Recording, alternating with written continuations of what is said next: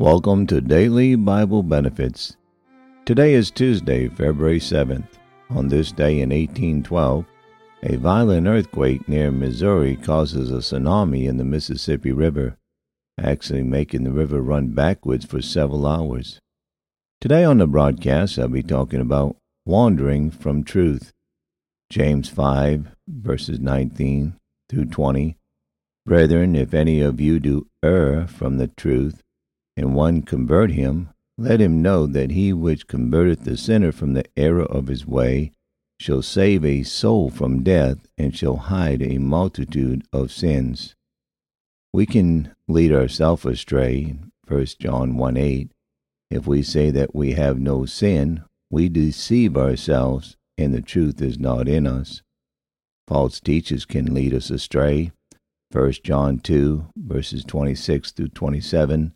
These things have I written unto you concerning them that seduce you.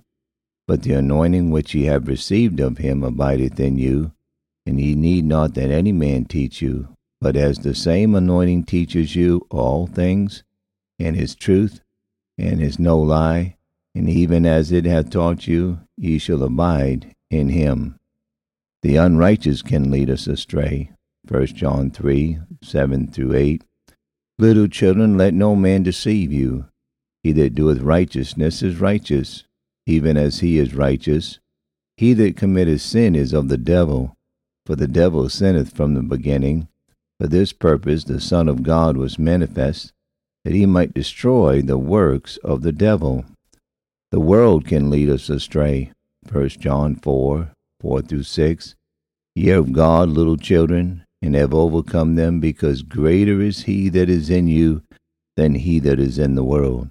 They are of the world, therefore speak they of the world, and the world heareth them. We are of God. He that knoweth God heareth us. He that is not of God heareth not us. Hereby know we the spirit of truth and the spirit of error. Not knowing the Scriptures will cause us to wander from God. Matthew 22, Verse 29 Jesus answered and said unto them, Ye do err, not knowing the Scriptures, nor the power of God. A little boy was on the witness stand in an important lawsuit. The pers- prosecuting attorney cross examined him, then delivered he, he thought, a crushing blow to the testimony. Your father has been telling you how to testify, hasn't he? Yes, the lad replied and did not hesitate with an answer. Now said the lawyer triumphantly, Just tell us how your father told you to testify. Well, the boy said modestly, Father told me the lawyers would try to tangle me in my testimony, but if I would just be careful to tell the truth, I would repeat the same thing every time.